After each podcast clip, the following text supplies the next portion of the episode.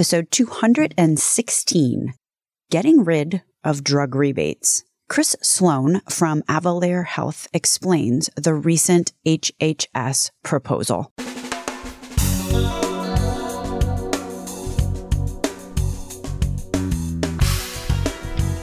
American healthcare entrepreneurs and executives you want to know. Talking.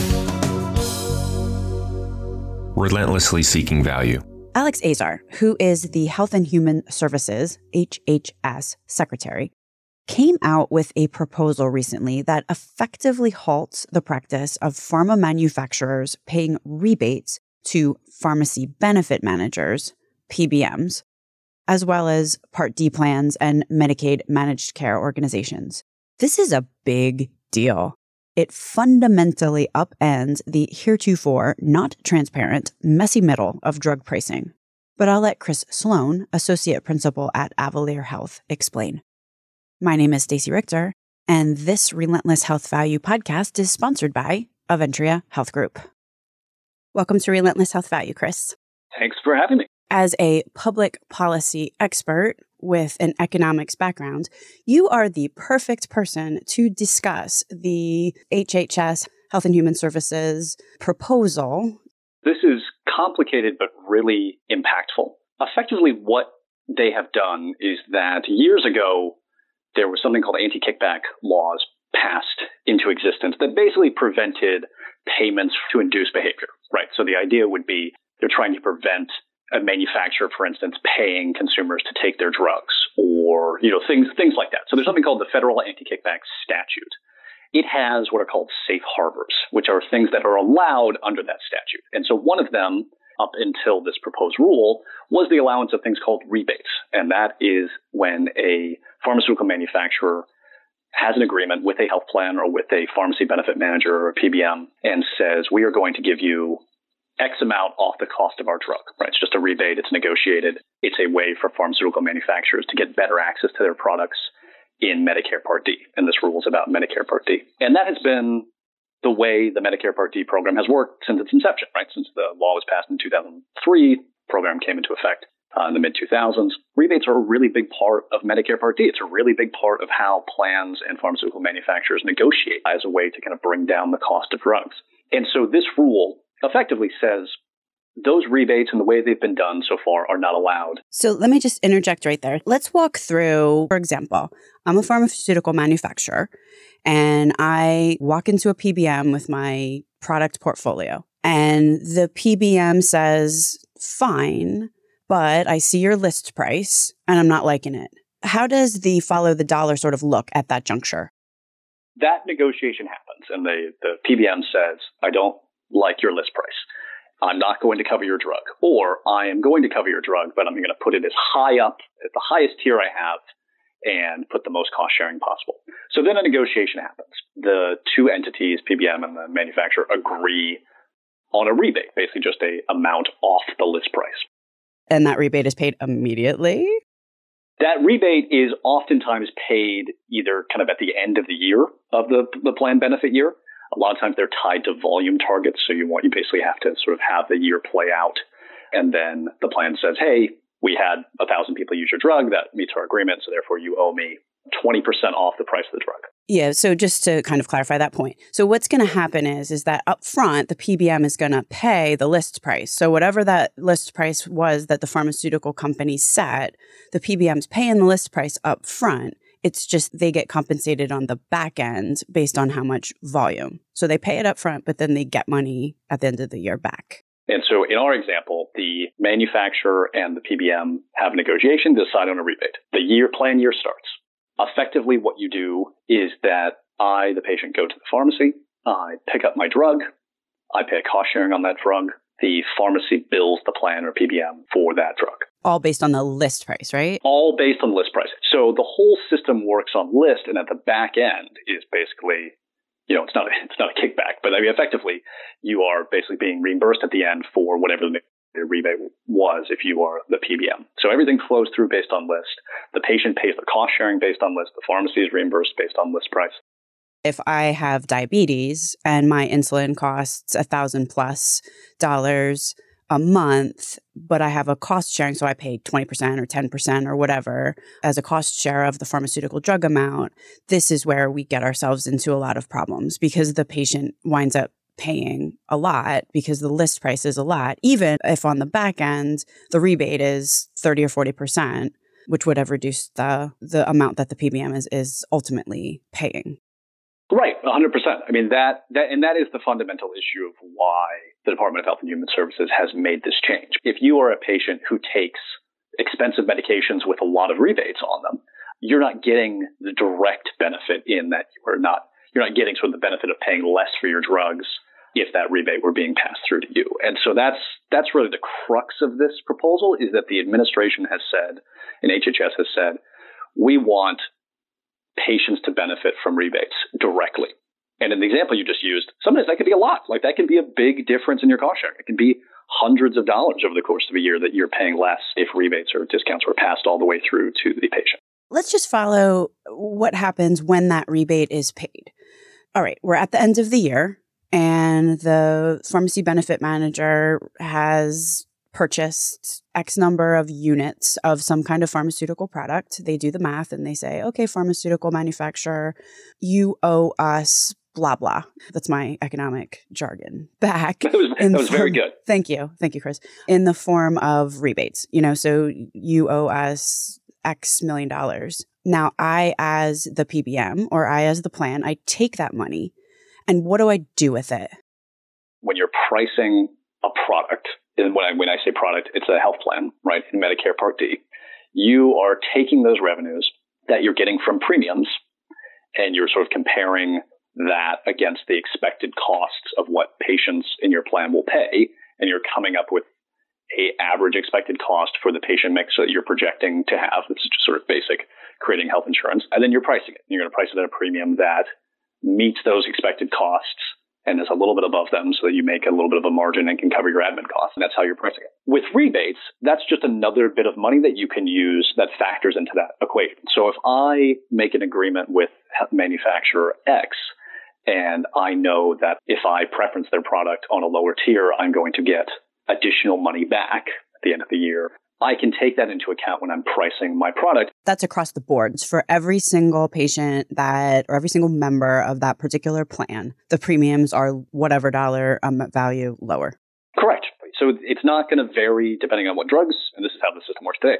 It's not going to vary what drugs you take. It's not going to vary whether you use any prescription drugs in the year. Everyone is just going to be down a little bit, so a couple percentage points in their total premium amount compared to what they would have been without rebates. We haven't really discussed the scale of this. I know we've alluded to it and saying that a diabetes drug might have a 30 or 40% rebate, but like what's the total dollar value of, that we are talking about here? They keep this information pretty close to the chest, but we do have some information from CMS who published a few years ago, 2014, that showed that there are about $17 billion in rebates paid in the Medicare Part D program in a year. So that was five years ago. So you can imagine that's substantially higher now. And that is a lot of money. I mean, that is not a small percentage of drug spending in the program. Many, many drugs are very substantiated in this program, and not just this program, other insurance markets as well, because it is the way that manufacturers try to get more volume for their products, right? Like that's that is the way that is used by manufacturers to try and have their drug covered on a lower tier than their competitors or to avoid a health plan saying, you know what, patients have to step through some other therapy before they get to yours. You know, all those all those techniques that health plans use to try and manage demand and manage utilization. Manufacturers are using rebates to try and get around that by offering pricing concessions to the health plans. If I am a pharmaceutical manufacturer, I go to a PBM and I say, look, I want you to put my drug on formulary and I only want patients to pay a $25 copay because I know that if the patient has to pay a $75 copay, that a lot of the patients will, you know, go to the pharmacy, $75, and then they'll walk out without necessarily filling the script. So if I am a pharmaceutical manufacturer, that is one lost customer. So I go to the pharmacy benefit manager as a pharmaceutical manufacturer and I say, look, you know, how much do I have to pay you to put my drug on the lowest tier? Or how much do I have to pay you so I'm the only drug on that tier and all of my competitors have a higher copay, because it is in the best interest of the pharmacy benefit manager, if you're just thinking of monetary incentives, to try to drive as much traffic to those drugs that are paying the highest rebates, because then I'm going to make the most money in that volume discount. That's 100% it. I mean, it is a game of volume and rebates, right? And on the manufacturer side, they're trying to weigh, okay, how much what can I give up in terms of price and in given rebates to ensure that I get much higher volume, either relative to my competitors or to bring me parity with my competitors. And then on the PBM side, they are saying, you know, how much will you pay me so that I can get some more money? And that obviously the PBMs get to keep a portion of the rebates in the world today, and then the rest of it they pass on to their health plan customers. It's really hard to overestimate how big a part of coverage and tiering and what you see on a formulary and what your cost sharing is for drugs is wrapped up in the rebating process. You said something that was kind of interesting. You said this rebate business accounts for $17 billion, but then you put a whole bunch of disclaimers around that. And then you said, Chris, see, I've been paying attention. You said that PBMs can keep a portion of those dollars. If we're not entirely clear on how much money is being trafficked through rebates. And the PBMs are keeping a portion of this fuzzy number. Do we even know how much pharmacy benefit managers, as the middlemen, are getting paid for their services? A lot of this is private and confidential commercial information, right? These are these are commercial contracts between entities, and they have really no incentive to say, "Here's how much I'm getting in rebates." What we do know is that PBMs get to keep, particularly in Part D, you know, somewhere around 5 to 15% of the rebates they negotiate. And that is because they are offering the health plans a service, right? They are that middleman, but that middleman is effectively grouping plans and grouping what is effectively lives, right? Patients and using the fact that they control access to a large number of people to get bigger discounts or rebates out of pharmaceutical manufacturers. That is sort of the role of PBMs. You know, there's been a lot of debates about PBMs, but effectively it is just a way to sort of pool leverage over manufacturers. So we know that they keep somewhere in that range, and it's going to vary depending on who their health plan contracts are with. But we know that exists. And then, you know, at the sort of from the agencies, they know how much is going on in rebates. Like that's information that they have internally. And so when they're proposing a policy like this, they are able to see what it's going to do. I was on the Twitter the other day.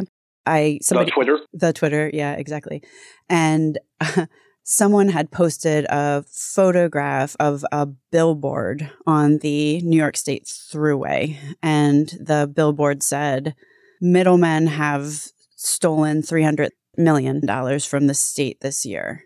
I mean, basically, it was pointing to this exact issue from people who were not super happy with PBMs.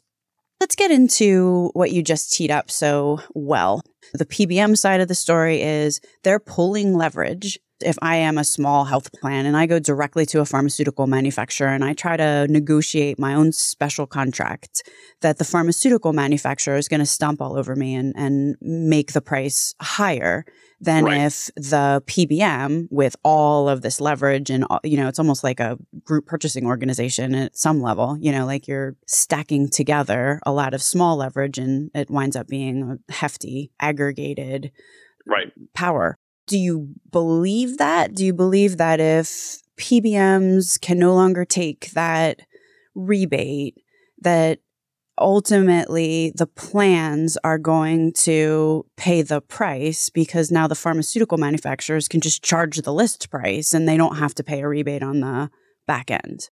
I think, you know, going to the point of the middleman idea, I mean, just because you're in the middle doesn't mean you're not providing value. And I, I think that at the end of the day, PBMs are paid by health plans to get them rebates and lower their drug costs if they were not doing that to a point where the fees for the PBMs was worth it, the health plans would not pay them, or they would just pay less. So there's clearly value in there for PBMs. I think there's been some debate about you know what share of rebates they keep, but I think it's it's pretty clear that when commercial health plans who have very specific financial interests, right, in, in lowering healthcare costs, are contracting with PBMs to lower healthcare costs, it sort of follows that the health plans realize that there's some service or some value being provided there. But the question of sort of the future of the PBM model and also just the future of negotiation with health plans in a world of this proposed rule is a valid question because one of the pieces of this proposed rule said PBMs for this service are no longer allowed to be paid based on the price of the drugs for which they're negotiating. So that effectively means that right now, let's say a PBM keeps 10% of the rebates. Under that 10% gets bigger with bigger rebates. And it is obviously easier to get bigger rebates off of expensive drugs, right? Just, you know, 10% of a $100,000 drug is more than 10% of a $100 drug. What this rule would prohibit is, health, is PBMs being paid by health plans percentages of what they're getting out of manufacturers instead are going to have to be paid on fixed fees.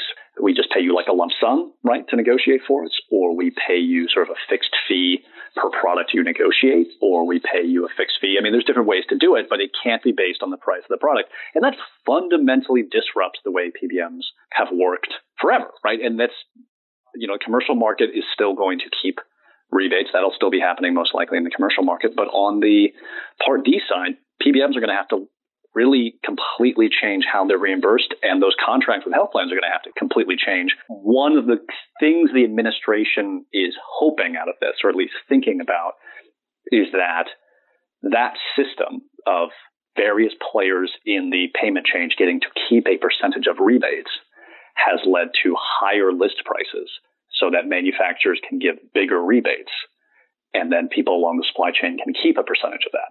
Let me just interrupt you there just to underscore the point that you just made, which is that this is, if you start to think about it, gives every incentive for a pharmaceutical manufacturer to push up list prices. Because if PBMs, I was talking to somebody the other day who was uh, worked for one of the largest pharmaceutical manufacturers and I'm going to say it was something like 75% and I'm remembering off the top of my head, so give a standard deviation of uh, several points here.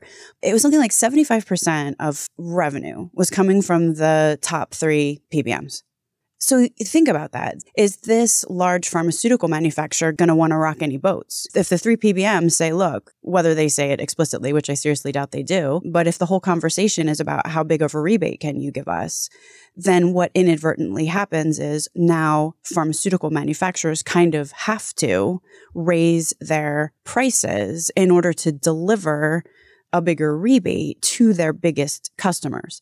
And I, under no circumstances, want to be an apologist for large pharma companies, but it certainly is a factor to consider there, especially as we start to contemplate what the result is going to be. You know, so if you don't have those large PBMs agitating, not only agitating for kind of higher list prices, but then returning a bigger dollar volume on the back end, net net, which factor will prevail?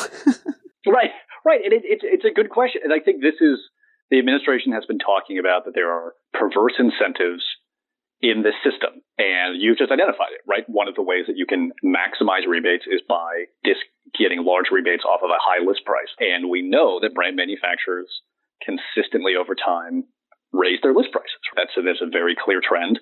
Now, it doesn't necessarily mean their net prices. And I think that's the important caveat. And you were just making this point.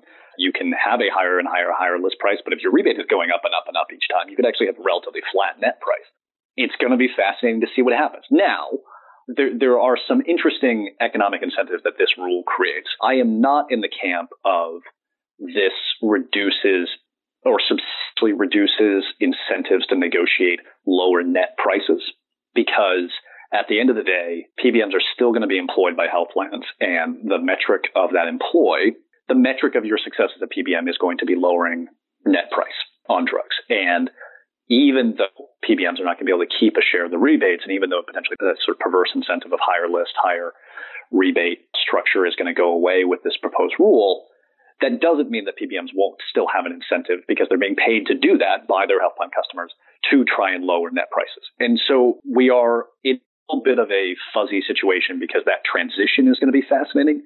And most importantly in that transition, what happens to leverage?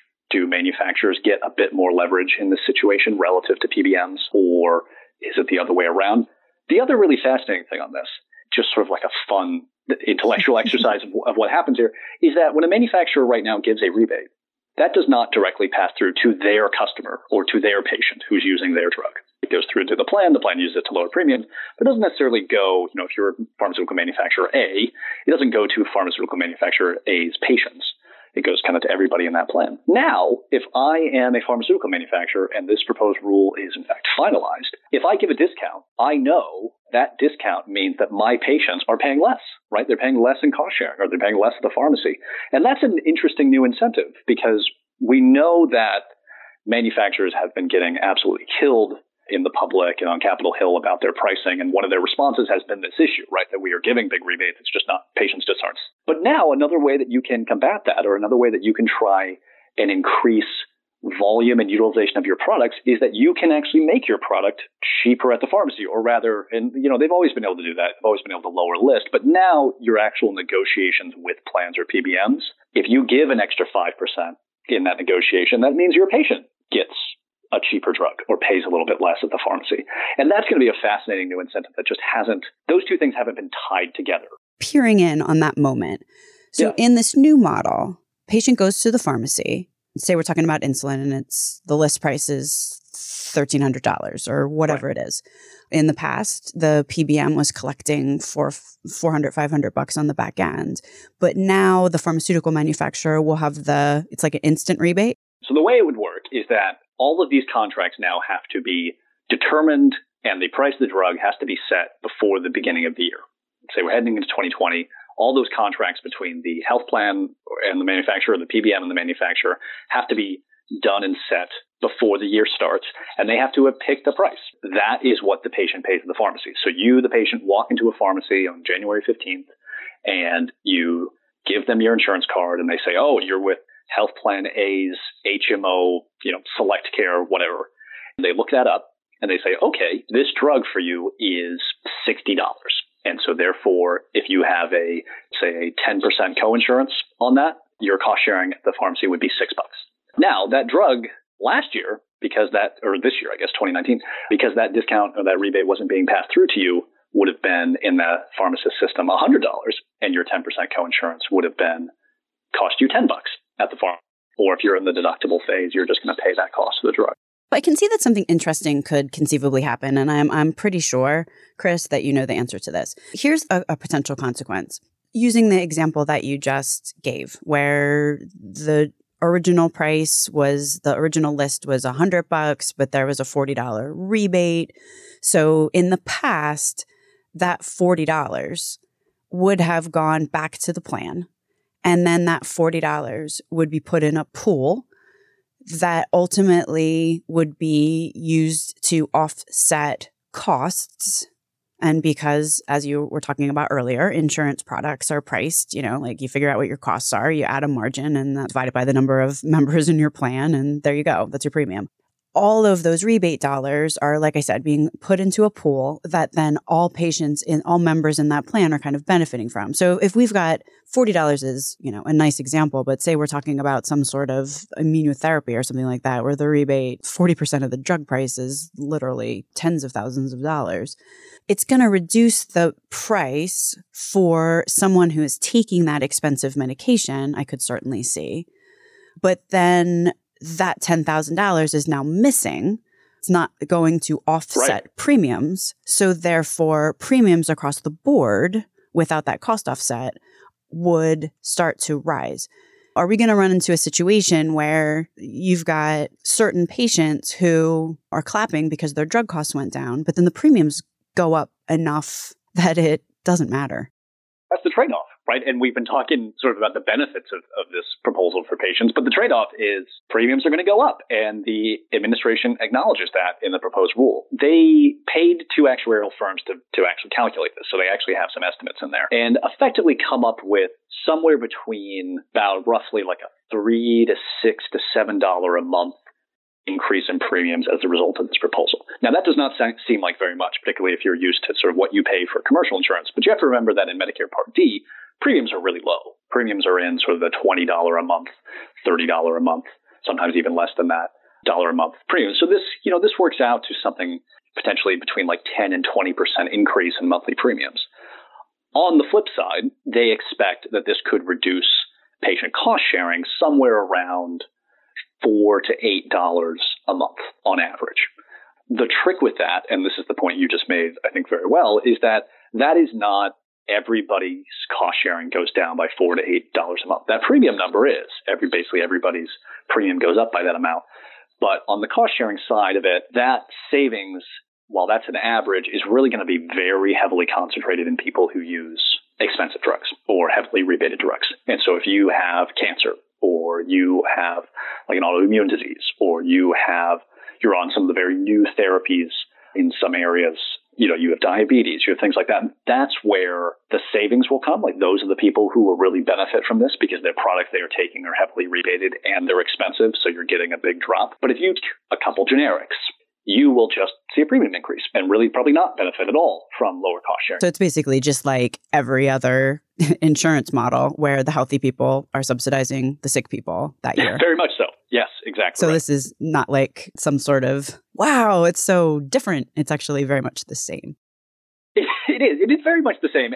We were talking earlier, like this is a monumental change in the payment side and negotiation side. At the end of the day, we're talking about a three to five to six dollar premium increase a month, which you know for some people is not. In, I don't want to. I don't want to sort of understate that the effect that can have on on some seniors. But we're not talking astoundingly large amounts of money here in higher premiums. But there are going to be some folks who use expensive medications who could see you know a thousand dollars less in, in drug payments a year. I guess the way to think about this is that it is going to really benefit a small group of people and benefit them financially to an extent that can make a real difference, and that it is going to very moderately or mildly increase the costs for everyone on the premium side. I think sometimes the most interesting part of an issue is who's taking what side. So, yeah. obviously, from a PBM perspective, they are against this proposal, I'm going to assume. Yes, yes, that's very correct. They are against this proposal. Health plans are also against this proposal. On the plan side, the plans are basically saying, look, you have been, you being the administration, have been talking about high drug prices for a long time. You have been talking that and been noting that uh, manufacturers have been increasing their list prices. If manufacturers want to lower patient cost sharing, they could have lowered their list prices because that's what the cost sharing is based off of. And what health plans came back with on this and in a statement, and they said, this is not addressing drug pricing. It's just moving some of the money in the supply chain around. What's pharma doing? Is pharma lobbying for this? Keeping in mind that Alex Azar, of course, comes from, he was the former CEO of Lilly. He was, yes. Yeah, and pharma is for this. Their point is basically like, look, we give all these rebates and our patients don't directly benefit. We are getting killed in the press about how much our drug prices are going up, but we are rebating, in some cases, really high amounts. It's just you, the patient, don't pay your cost sharing based off of that. You're paying it based off list. And so this policy allows patients to actually get some benefits from what we're doing on a contracting side. Let me ask you this, Chris. I got to say, PBM's reaction, not a shock. Pharma's reaction, also not a shock. What's interesting, though, to me, is the plan's reaction. And sometimes what I have found trying to follow the dollar in healthcare is that there are understatement of the year, perverse incentives. So, one really good example of that is the Affordable Care Act limited, for example, health plan profits to 20%. Right. So, obviously, if you're trying to raise the absolute dollar amount of the profit that you're making as a health plan, you're going to hope that costs go up because 20% of a bigger number is a bigger number. Right. Weirdly, everyone thinks that plans are incented to reduce costs, but actually, in this day and age, they benefit when costs go up. So, you know, you've got the person that's supposed to be negotiating for lower prices on behalf of the patient who's actually incented to see those costs go up. It's no great shock that healthcare costs have gone up like a hockey stick right. in the past years. What are the perverse incentives for plans? Because I feel like there are some. Like, what are the plans? I mean, I know some of them are owned by PBMs, so they obviously have a clear champion. They definitely have a favorite horse in this game. But are there other things that we might that might not be immediately evident that a plan is considering in their calculus that maybe we're not thinking of? One of the things that plans I think have been dealing with for a while is this question of, you know, how do you set your formula? And I think, particularly in Medicare Part D, there's a very interesting dynamic here in that when Medicare Part D was created, it allowed standalone drug plans, prescription drug plans, Part D plans, that were offered to patients uh, who were in traditional Medicare fee for service. So you have for many patients, and there's Medicare Advantage that, that offers sort of both drug benefit and medical benefit. But right now, if you're not in Medicare Advantage, you have sort of traditional Medicare fee for service and you have Medicare Part D. And plans in Medicare Part D don't pay medical costs, right? They are just just prescription drug plans. That creates interesting incentives because then you don't really care about the medical costs and you don't really care about ensuring that the medicines you're covering are reducing medical costs sort of on the other end, right? Or they may be reducing hospitalizations or they're reducing things that could cost you more elsewhere because you don't pay for those. The federal government and, and Medicare fee for service does. So that isn't to say that plans don't look at that, and they definitely do. They have, they have P&T committees. They look at the efficacy of drugs. They look at sort of the value of drugs. But at the same sense, they're not, at least in the Medicare Part D plans, they're not on the hook for those medical costs. That creates interesting incentives because then you're really just looking at the price of the drug. And then I think, you know, one of the benefits of Part D, it is a individual choice at the consumer level. So consumers come in, they say, I want a Part D plan. Many of them are buying based on price. And so on the Part D side, they are really, really incented to keep their premiums low as a way to attract additional enrollment. And so that creates a very interesting mix of incentives for plans to really aggressively keep costs down. I think that has led somewhat to higher and higher and higher rebates each year. What I'm cutting onto here is that your average senior is going to look at, you know, when they're evaluating plans, they go on cms.gov and they do that plan finder. What they're focusing on is the monthly premium. And maybe right. they're not sophisticated enough to look at what the downstream costs are going to be. Obviously, the advantage of huge rebates is the bigger the rebate, the lower the premium that you can mm-hmm. charge as a result. I don't know if I necessarily say that they're not sophisticated. It's just that, you know, sometimes you don't know what drug you're going to take. You know, something happens to you, you get a different prescription, or you suddenly, you're diagnosed with cancer and now you need an expensive oncology med. Part of it is that, and part of it is just that, uh, to your point, I think health literacy is not as high as it could be. And we need to say this is not just a, a, senior citizen issue. This is an issue across every health insurance market in the United States. And, you know, you just naturally gravitate to the easiest piece of information to understand about a plan, which is the premium. And that's easy to figure out. I pay that amount each month. And it's a lot harder to explain to someone what a deductible is or what a co-insurance is compared to a copay and things like that. In that light, I suppose it's not a shock, the plan's reaction. Yeah, it's not a shock, but I, I, I think we also don't, we shouldn't gloss over this is not directly impacting pharmaceutical manufacturers. Their point that they are making, and that they've been making for a while in many different markets, is that manufacturer, uh, pharmaceutical manufacturers have been raising prices aggressively over time, and the health plans are basically saying, like, you aren't fixing that. You're you're sort of painting this as a win for patients, which it is, uh, at least the ones who use drugs, and you know you're talking about the first incentives around rebates.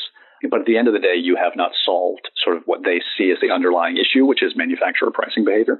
So, Chris, if someone is interested in learning more about what Avalere Health is up to, where can they go for additional information?